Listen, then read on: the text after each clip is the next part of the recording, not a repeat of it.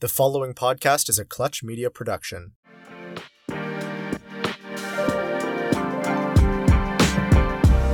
Welcome to They Get It. My name's Kelsey, and my co host Emma and I love direct to consumer brands. Whether it's an amazing customer experience or a really killer social strategy, this podcast will feature the brands and founders who just get it. All right. Today we've got Lisa and Dahlia with us. They are from the Alley Co., which recently launched. And this one was such a good episode if you're interested in manufacturing in figuring out how to find a manufacturer and what that process looks like. Um, I know I've been really curious about that is because it kind of just seems like a black box. Um, and so it was really nice to get some answers on that today. And Lisa and Dahlia are just really easy to talk to. Yeah, they were awesome. And they put up with us hammering them with questions on how to find manufacturers, how no to work kidding. with manufacturers. They're probably like, why do these girls care so much about manufacturing? but they were such good sports. So, for anyone that doesn't know, Alley was only launched three months ago and they are blowing up. So, if you don't know them yet, you definitely will. Um, and for anyone who's curious about what they do, Alley is a lockable storage box. So it's a simple lockable storage solution to safely keep off limits products away from wandering hands. It features an integrated three digit lock and a personalized combination code for, you guessed it, edibles and cannabis products, keeping them away from your children. It's a problem that is only going to get bigger and bigger as edibles and cannabis become more mainstream, especially with parents and with families. So I think the problem that they're solving is great. And I think they're having a lot of fun doing it. Yeah. Oh, it's such a cool story. And it's really interesting how they spoke to how many different use cases that they've discovered from their customers. Super cool. Mm-hmm. Anyways, we will stop blabbing now and we will get right into the episode. Let's do it. Welcome back to another episode. Today we have Lisa and Dahlia here from the Alley Co. They recently launched, but they've been building this for a while now. Lisa and Dahlia, we're so happy to have you here today. Thanks for being here. Thank you for having us. So, to start off, we like to get into the background of things. So, tell us a little bit about the product, about how you met each other, about what you were doing before you took this jump into entrepreneurship. Yeah, well, um, I guess I'll jump in. This is Lisa. Um, Dahlia and I, I'll start with how we met. Uh, we met about six or seven years ago, I'd say, um, when we both uh, started working on TEDx Toronto, which was a side hustle for both of us outside of our day jobs. Um, and so uh, I was um, running it at the time, and Dahlia came on board for marketing. And then we eventually just pretty much um, were running it together for a few years after that. And we worked so well together. We kind of have like, you know, I have the left brain, she has the right brain kind of thing. And we've always just collaborated so beautifully together. And we always knew we wanted to create something, but we just, that moment hadn't hit yet. Um, so, in terms of backgrounds, I have a, a marketing background. So, I went to school for business and then um, worked at several companies in house doing marketing and public relations, uh, mostly in retail and hospitality. And then um, had some kids, and then hmm. thought, okay, I need to have. I, I have always wanted to jump into my own business, and I had that light bulb moment um, with Ali and in chatting with Dahlia. We, you know, with legalization, we noticed that a lot of parents were dabbling into cannabis and kind of moving away from alcohol but there was no safe storage solution that also was aesthetically pleasing. And uh, that was our light bulb moment. And we just kind of decided to take a chance on that together. And here we are Hmm. Awesome. The one thing is like you say, oh, we just didn't have that light bulb moment. But typically, ideas for products like this don't come out of nowhere. Did you have a situation where maybe a kid got into some edibles or something like that? That was your light bulb moment? Yeah, we were hearing a lot of stories about, you know, children or um, grandparents or, you know, someone I knew had a, a, cleaning lady that came to their house once a week and just kind of started dabbling into some chocolates that were on the counter. And that was turned Oh, into a no. serious situation. Yeah. And then obviously headlines that were popping up everywhere. And we just realized, okay, here's a massive problem. And there's really nothing on the market that solves the problem um, in, a, in, a, in a nice way, just because yes, obviously there are boxes that lock on the market, but there's nothing that is food grade that is appealing to the eye. And with our generation, we want everything to look good in our space, right? So we Mhm. wanted to solve all those problems with one product. Very cool. So you decide that you want to do this. And what happens from there? Are you still working at this time? Do you just Yeah. So um, or yeah. I'm I'm knee deep in newborn mode, and um, Dahlia is uh, full time working uh, at a security company in marketing. Um, Dahlia, I don't know if you want to jump in on your background before we dive in, or yeah, sure. I'll introduce myself quickly. Um, so yeah, it's Dahlia, the other half of Ali. Um, and like Lisa said, I'm the right brain. So my background is in fine arts, industrial design. Um, majority of my career um, was primarily in branding and packaging with CPG companies. Um, and yeah, and Lisa and I became um, moms around the same time. Well, actually, she had one before I did. Uh, but we both had a baby during the pandemic at basically the launch of our company. So that was very interesting. no kidding. Good times. Yeah.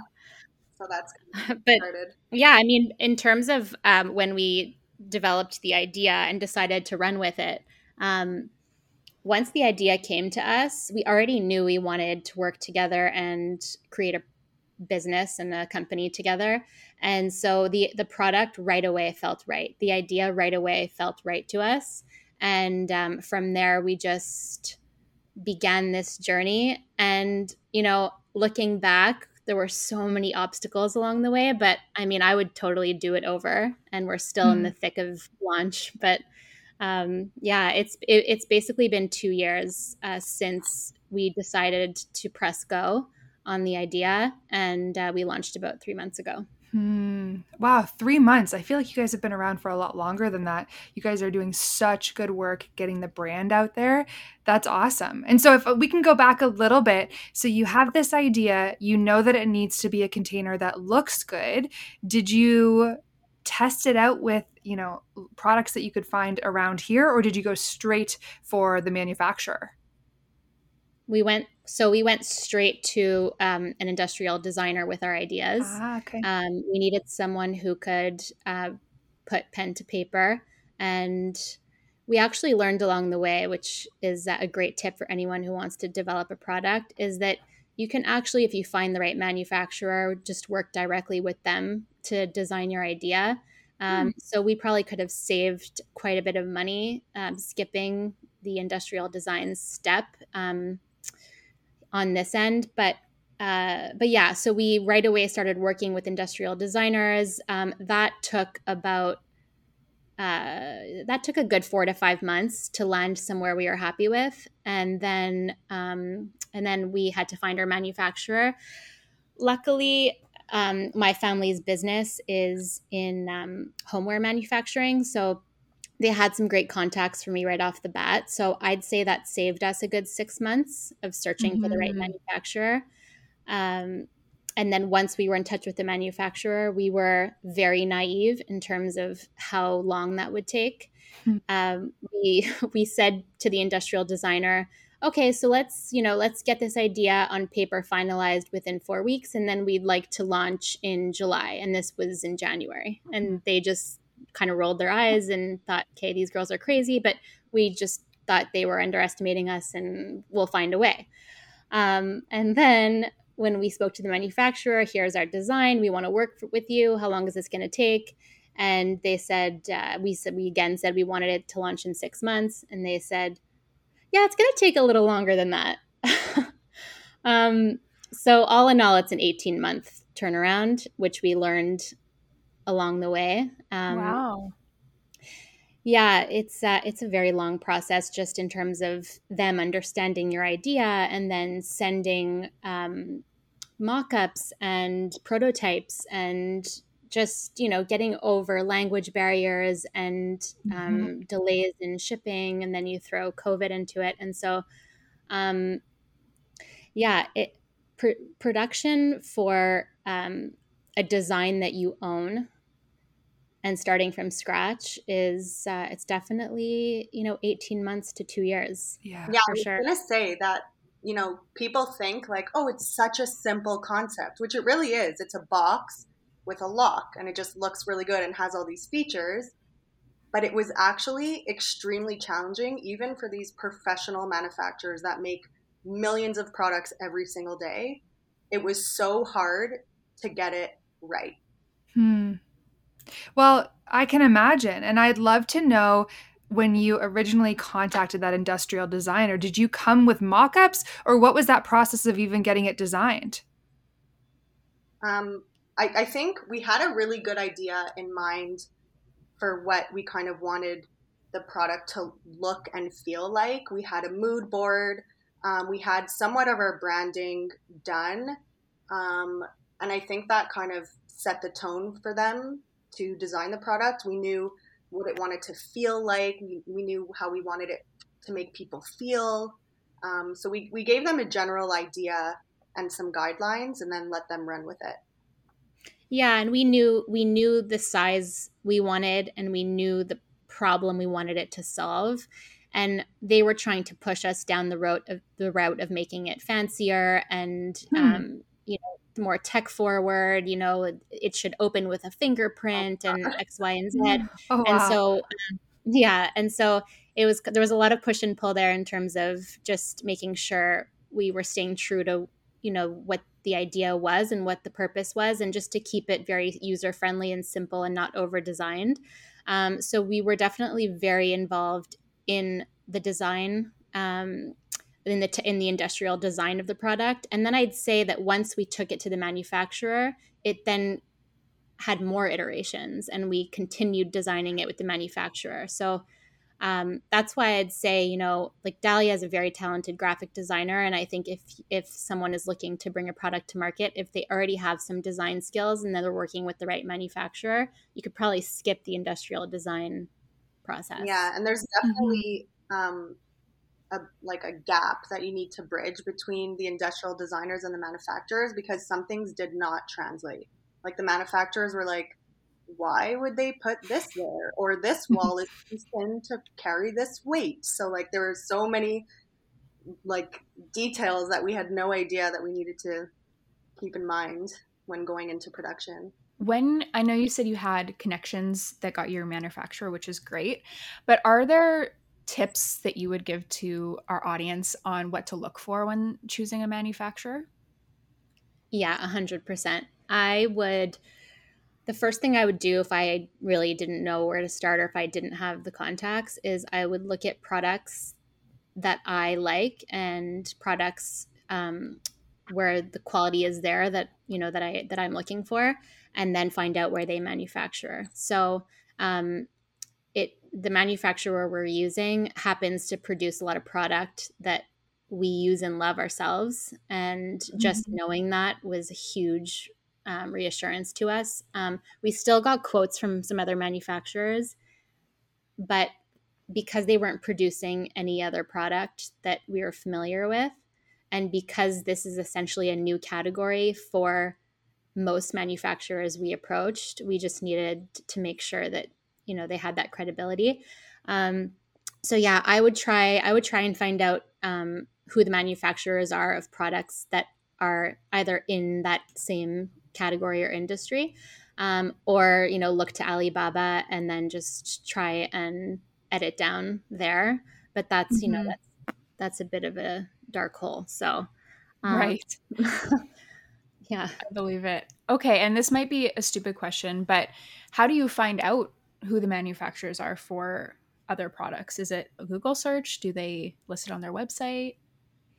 Um, it takes a little bit of detective work. Um, okay. Yeah. But I think if you were if you're a good detective, as most young entrepreneurs are these days, you can um, you can probably come across it if you search, if you do a little bit of a deep deep dive on LinkedIn, um, and also some companies are really open in terms of um, revealing who their manufacturers are. Um, some go as far as you know posting the whole journey on their websites and they'll say exactly who manufactures the product. Um, or you could even reach out to the company directly uh, because, you know, if they have patents on their own products, they have no issue sharing who the manufacturer is. I want to dig into why it's so important to meet in person this manufacturer and to be on site looking at you know the quality of the products that you're producing can you guys rewind a little bit when you're on your way to china both pregnant tell us that story and then let's get into your actual relationship that you established with this manufacturer. Yeah, we felt that it was really important for them to meet us more than us meet them. Interesting. Um, we, yeah, we really wanted them to see how seriously we are taking this product. Um, there's a lot of demand on the manufacturing side. I guess if you're working with great quality manufacturers like the ones we're working with um, they have they i mean they have no shortage of customers and so we wanted them to be excited about our product our company and our future and by coming to meet them we were showing them how serious we were about it. And i think that helped put our production more towards the front of the line. Um, and then also we wanted that reassurance just seeing where the product is made seeing that you know the facility is you know ethical that the staff are happy that it's a nice environment. Um, and we were hoping to again this is where we were a bit naive. We were hoping for our visit to coincide with um, production so we could mm-hmm. see so we could see it all in production. Um, but uh, no. No such luck. It was far, it was it was far from being produced but um, they still kind of rolled out the red carpet for us and uh, and you know showed us how it would be made and all the machinery that was you know custom built just to make our product which all was you know a great learning experience for us and when you're developing a product from scratch that is your own design there's a huge tooling investment mm-hmm. there so you're essentially paying the manufacturer to develop this custom machinery to make your product. And that's a massive investment. And so it was really great for us to see um, that machinery because at that point that was done and they were churning out samples for us. Um, so it was really important just from a relationship standpoint, but it was also really nice for us to see where the product would be made and to see other products being produced at, while we were there. And so now when we receive it, we know where our babies came from. the other babies, as if as if you guys don't already have enough babies in yeah. your life. yeah, our, actually, our box babies. Yeah, exactly. You you touched on something really interesting, and this is a question that comes up.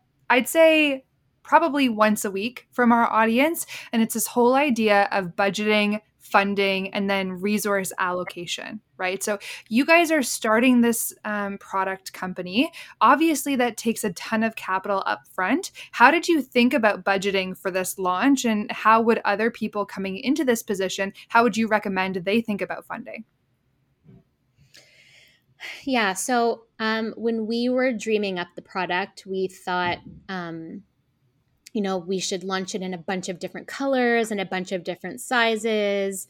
And then um, once we started discovering, you know, the huge investment that goes into the industrial design and then the tooling um, of that particular size and design, we quickly realized we would have to start slow. And um, I often think of the the story of the S'well bottle and how um, she launched with $30,000 and um, launched one color. And now I totally understand why she did that because you basically have to invest um, most of your startup capital in your tooling. Um, and then what you have left over, you can invest in one color. So luckily, we were able to still, we had three colors we wanted to launch with, and luckily, we could start with two. And we're going to be launching our third um, very soon but um, a lot of that capital, which is we're both we're completely self funded, and we both put our savings into this, and most of the capital went to that the tooling, so that custom machinery, um, and so yeah. hmm.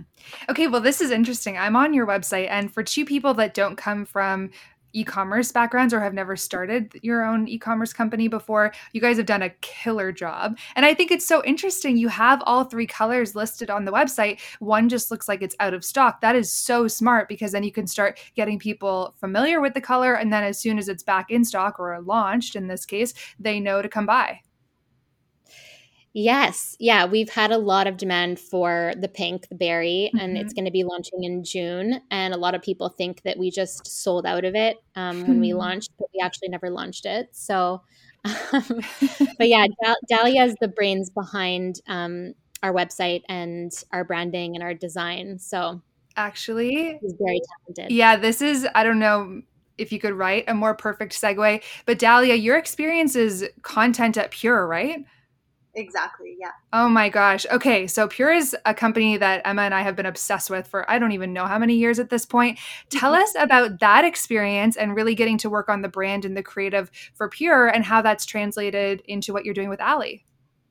Um, so yeah, Pure was my first kind of real in into my career. So I started out as an intern, as a graphic design intern. Um, and technically, I didn't really have much graphic design background. My my degree is actually in industrial design. Oh, um, really? I fell in love with graphic design as a side hustle. Like I was freelancing, making logos, and I was like, wow, I can make such a quick buck making a logo in an hour as opposed to building a fucking piece of furniture. Like I, no I thought I wanted to be a furniture designer, and I, and that quickly got tossed out the window anyway, so wow. I, I started at Pure as an intern and quickly um, graduated to manager, director, and I was basically running the entire brand and marketing team. Um, and yeah, it was great experience, and I love the CPG industry. Um, I had a lot of freedom to do trial and error, and I think all of that experience really led me to where I am today. Um, also, I was working with zero to like no budget at all. So it was a lot of guerrilla marketing um, and bootstrapping. So it, it kind of taught me how to make something out of nothing. And basically, that's how Ali started. You know, it's just me and Lisa. We're just two moms. Um, you know, we're taking care of our kids and we're building this business and we're making something out of nothing. And um, I love it. Yeah, and uh, and yeah, and brand is really everything to us. And we knew when we started that was number one.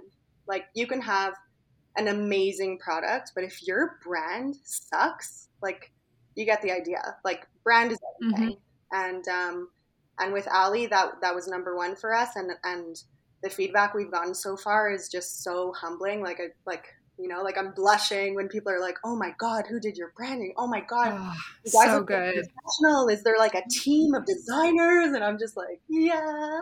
It's, me and my baby. I love it.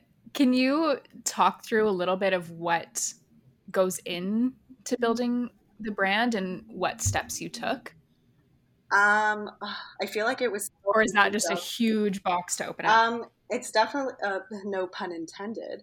Um, that was so good. Um, essentially, we just knew like the product, we knew we, how we wanted it to look and feel. So we wanted it to be super relatable and friendly and fun, but still sophisticated. And we didn't want to pigeonhole ourselves into a specific style or category. So, like, yeah, we cater to the cannabis industry, but uh, amongst other industries, but we didn't want to be that, you know, stereotype green or we, we just we wanted to be different but we wanted to be relatable and we didn't want to yeah pigeonhole ourselves into mm-hmm. anything specific so versatility was key and, yeah mm-hmm. yeah I've actually seen a few influencers post about Allie, and it's really funny that you bring that up because they're not talking about cannabis necessarily. Well, they usually bring it up, but usually um, I've seen that it's either jewelry or you know snacks they don't want their kids getting into, and so I think you've created a really like you've solved a problem that's far bigger than just keeping your kids out of your your weed. Totally. Yeah, you know what's interesting about that is the idea totally was um, inspired by keeping your children away from cannabis infused goods. But as we were developing it, we realized how many things actually should be locked away from kids mm-hmm. or or people who want to lock things away from roommates or people who live in multi-generational households um, wanting to keep you know their parents safe or grandparents safe um, and then you know there's a huge camping industry and people who want to take things on the go who need it you know locked away but easily accessible. Um, so there are so many instances and scenarios and uses for it that we're thinking of every day as we go along. Um, so although you know parents are kind of the low hanging fruit in terms of who our audience is it really spans um, so many different generations and, and uses. this reminds me, I don't know where I learned this. I want to say it might have even been university, so a, couple years ago at least. Um, but there was a company that was doing basically like surveillance so that you could monitor where your kids were at all times. And they launched with this bracelet and it had the GPS tracker and it went to the parents' apps. And, you know, you kind of get the picture. Anyways, they got into market and they realized actually the best customers of this brand were dog collars when dogs were like getting in the pool and not being able to get out. Okay. The owners could go find this, the dog, the pet. And then also with grandparents, like you mentioned, like senior citizens and them, you know, not maybe, um, like having the strength to pull themselves out of the pool. And it opened up this entire new uh, customer segment. And I feel like with a lot of products, especially like yours, sometimes you just don't even know until you're in market. Oh my gosh, for sure. Yeah, we've had we've had people buy it for their pets, which we anticipated. Mm-hmm. Um, we've also had people buy it for their cell phones, either to lock them away from themselves and or locking them, you know, like temporarily giving the password to someone else, or mm-hmm. locking it away from their children during mealtime, like their teenagers. Um, so we're learning from our customers about really cool ways to use it as well, which has been fun. Oh, that is so cool. Yeah. Something though that came to mind as you were talking about your production process and it taking longer than you thought. During that time, were you nervous about a competing product popping up or did you see anything similar come to market? We were, um, well, I'll speak for myself. I thought about it every day. Lisa was mm-hmm. paranoid. yeah, I thought about it. I thought about it every day. That would um, me every day, being like, "Do you think? Do you, do you think they're onto us?" like, oh my gosh.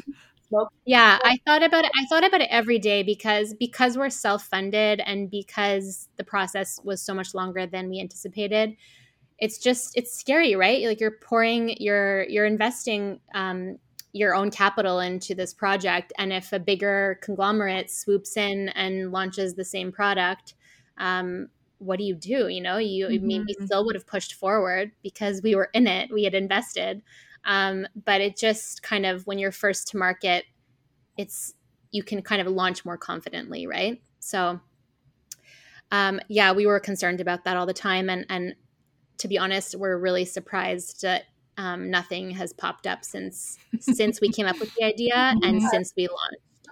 Man, that resonates. This is something Emma and I talk about all the time. We're like, you know, this e commerce thing, or, you know, we've got this idea for a drink company that we've been toying around with. And we're like, no, we're seeing it everywhere. Every time we open up Instagram, there's ads for comp- competing products or competition and stuff like that. And then we have to realize, like, maybe that's just because those are the Google searches we're making. Maybe it's just because we're in this sphere where we're putting ourselves in the communities where people who are already interested in this stuff live maybe it's not yeah. a totally widespread thing. Maybe we're just searching for it. Yeah, I think that's true. And also, um, this is advice I'm trying to take myself is to come from a place of abundance, which oh, I'm wow. sure you've heard of. Yeah. But mm. um, there is room for everyone. And I think I always have to remind myself of that. You know, the the world is a big place and there's a lot of consumers out there and people are spending their money and um, you know i think that as long as we believe in ourselves and um, keep believing in our product and you know I, I, think that that's all we can do right? And um, competition is actually healthy. And i think that we you know when our competitors start to pop up i think we need to see that as fuel and um, get excited about it and you know treat them you know kill them with kindness and um, just get excited about it versus let it stress us out and get us down. Yeah i love that approach. Um, i'm interested as well again during this development process you hadn't announced yet right? You were building everything behind the scenes. Mm-hmm. why why did you choose to um, launch right when you had the product ready? Did you think about announcing it earlier on and taking people along for the journey or how did you yeah how did you choose I that think, um, I think that ties perfectly into your previous question is we didn't want to uh, because we started seeing how long um, production was going to take we didn't want to launch the idea and get people excited about it only to give our competitors um, time to develop the same mm-hmm. thing so uh, we kept it close to home because we were self-funding uh, we didn't feel the need to start taking pre-orders um, or you know launching a kickstarter. We just decided let's um, let's launch and be able to give people the satisfaction of getting their order within one to three days. Hmm. yeah. That's yeah, that's really good perspective because I think a lot of times when we are working with founders, they don't have a ton of reach and they certainly don't have a ton of capital. And so the idea of launching to a cold audience is intimidating. So we'll often hear, oh, build your audience first, build your community first, like start with an MVP of your product and build slowly. But I think you're so right. In a market where a huge conglomerate can come in and squash you in your first day, I like the idea of building in stealth mode. I think that was the perfect method for this type of business. Yeah, and we thought about okay, should we build a community and start putting out content? But I mean, who are we if we can't say what our product is? Like, what's our content? right. What are we telling people? You know, like what community can we build if we don't have any of anything of value to give them yet? So, um, we would have loved to have had a, a, community to launch to on day one, but um, you know, we took we took a different route, and um, it's you know, it's pretty incredible how fast you can build a community you know within three months. So hmm. um yeah. What does the yeah. community look like? Sorry emma. No go ahead. Dal do you want to jump in or? Yeah sure. Um i mean right now most most of our consumers are women. So all of our orders that come in we see them instantly on our phones on our app and we mm-hmm. get excited about every single one um, that Shopify cha-ching. Totally. Yeah, love that sound. So good. um, and they are majority women. We assume they're mostly moms. Um, but now we're starting to tap into other markets too. Like you said, like people are discovering different ways to use our product and teaching us how versatile it is. And we're seeing more male consumers, um, even you know, younger crowds that are ordering it just to store their cannabis. Like it's a great rolling tray. It's a great um, box to keep your weed fresh. Like it doesn't have to be overcomplicated. Um, so we have a pretty good mix going right now, but majority are definitely women and moms. Okay, and how do you have um, a strategy for building that community? Like, what does that look like since launch? How have you grown? Lisa? yeah, we um we are we basically feel like we need to be on all the platforms all the time. Mm-hmm. so, oh my gosh, yeah. It's it's a really tricky one. Like I Dahlia can attest to this. I I text her every day saying like, "Okay, so this is another platform that we have to get on. What do you think?" And so, you know, we're we're very aware of um, how fickle the Facebook platform can be in terms of Instagram. And, you know, because we're kind of playing in and out of the cannabis space, we have to be so careful about um, the, our content and and, Right. and whether it triggers us to be deactivated or not. And so um, we're trying to be as active as we can on, on several platforms. But um, right now, we've been uh, investing heavily in um, in Facebook and Instagram advertising, and then obviously trying to get onto the other platforms, and then working um, with media and influencers as well. Mhm. Um, and then just trying to use our own networks too, and word of mouth, um, and then just also now jumping into other kind of referral and affiliate platforms. Or Um, retail. oh yeah. pardon? Retail. Like dispensaries Yeah. are carrying our product now. People are finding us in stores or through their Instagram channels when they promote us. hmm Oh, I love it. I geek out on this stuff. I work in influencer marketing as, you know, my full-time job. And so if you ever want to chat more about that, I'm your girl. And we're nearing the end of this conversation, but I do have one con like one question for you, I guess. So looking back, you know, you've been live for 3 months, but really in the works for close to 2 years. What's something that you wish you knew starting out that you've picked up along the way? Um, I wish, um, I wish I knew that it was all going to be okay. Ah, that's a good answer. Yeah, I just I wish I knew that I didn't have to stress so much about the little things along the way. Um, but it, it's you know it's it's our first business baby, Mhm. and it's again self funded. So I think um, a lot of that a lot of that stress was coming from that. And now that I've kind of seen, okay, you can come from that place of abundance, and it's all going to be okay, and there's always going to be a solution. Um, yeah, I would just wish I wish I could tell myself it's all going to be fine and um, you'll find a way. I totally agree with that. I think because we're so passionate about the product and the idea and the future for our brand, um, the possibilities are endless and there's really nothing to stress about because we love what we're doing, even though we're working our asses off. We love it. Yeah, it's Oh my god. it's different when it's your your business baby. Exactly.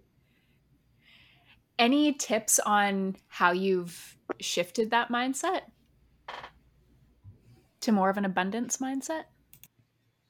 Um, well, time is the biggest one. Like, you know, the only way to get there is to go through it. So Mhm. the my mindset has changed as I've experienced building it and launching it, but also just reading a lot, listening to a lot of other people's journeys, um, and you know, reading and hearing so much about other people's failures before their successes, right? So you know, maybe we have big failures ahead of us that we're going to learn from and then grow even more, or maybe not. And I think you just have to kind of be okay with whatever's coming your way.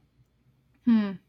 Yeah, that's good advice. And I think what we've learned talking to enough entrepreneurs, um, even through this podcast, is that it's inevitable to some degree and everything's relative. So if you haven't been through the most catastrophic event ever, you're going to have what feels catastrophic to you personally. And so I think building that resilience and that mindset is something that's only going to help you. I think that's awesome advice for people who are in similar positions.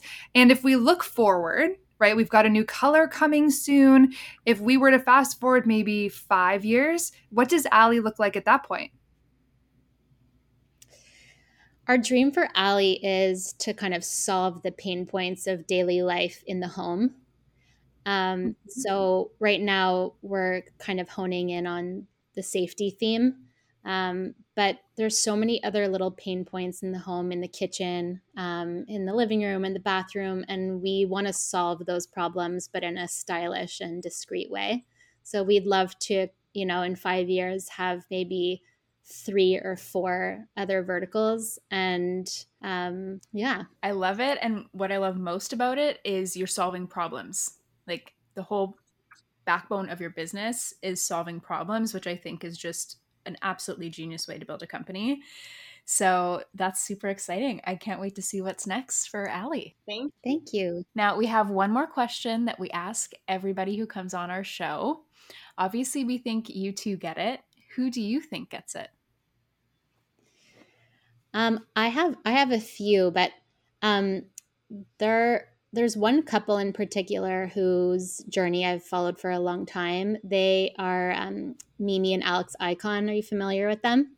Yes. Yeah. So I just no. Um. Basically, they so they launched Luxy Hair and then sold it. Oh my they- gosh, I know Luxy. They're huge. Yeah.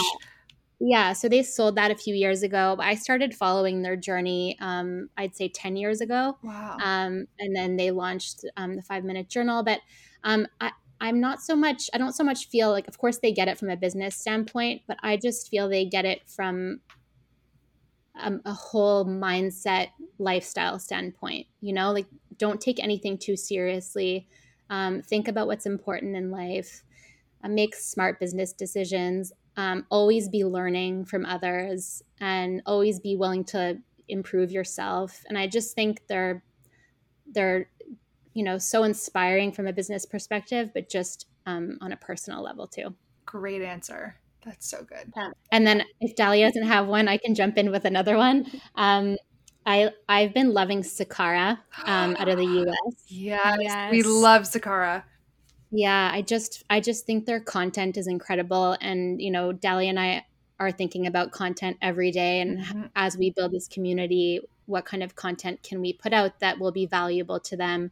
Um, and Sakara does such a good job at um, not overselling their product and delivering such valuable content. And it's also beautiful and stylized. And I just think they're doing such a good job. I completely agree. I love their podcast as well. We need to start a petition for them to start shipping to Canada because I I need those know. meals. I, I need that in my life. I know. My God, the logistical nightmare that they would have to overcome for that. But um, yeah, it's a great company. Yeah, that's Yeah. awesome. Honestly, Lisa, Dahlia, this has been such a fun conversation. I think it's really important that we have these conversations three months in to businesses because you've already overcome so much and there's such valuable lessons in here for future entrepreneurs and aspiring entrepreneurs. Thank you so much for coming on. Thank you. Thank so you much. both. We love your podcast. Thank you for having us on. Oh, that makes us so happy. And yeah, thank you so much. I learned a lot in this episode. Yeah. Really appreciate it. You it. guys get it. You inspire me. Coming in at the end. Yeah, that's so good, Dahlia. Thanks, guys. Thank you.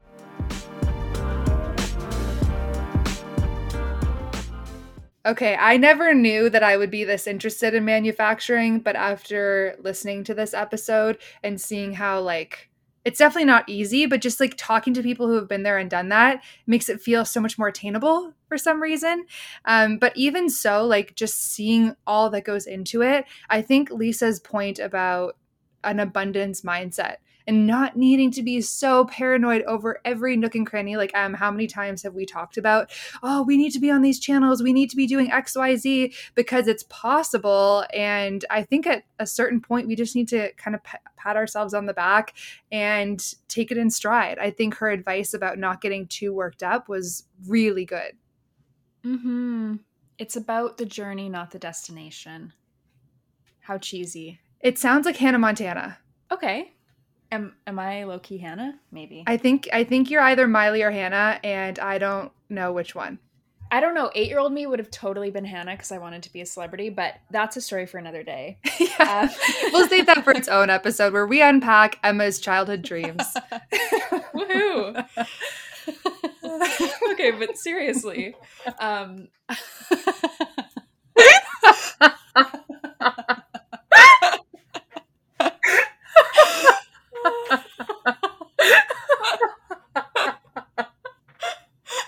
is that so funny? okay. Okay. Okay. Okay. okay. but in all seriousness, um, it was really interesting to learn how long the product development process can take. And the immediate first thing I thought is, oh my God, if that was me, I'd be an anxious mess thinking someone else was going to be first to market. So it's glad to hear I wasn't the only one who would have thought that way. But um, yeah, really good, really good takeaways on the manufacturing side. So yeah, I feel like I actually learned a lot. And now I'm going to go launch a product company. It's that simple. Let's do it. Let's just do it. let's do it. Um, but We hope you enjoyed this episode, and we would love for you to check out our website. We've got show notes there, so we link out to all of our guests' information and key resources that they share. We've got some cool blog posts, so theygetitmedia.com. We'd love for you to check it out. And until next week, have a beautiful week, and we'll talk to you soon. Talk to you soon.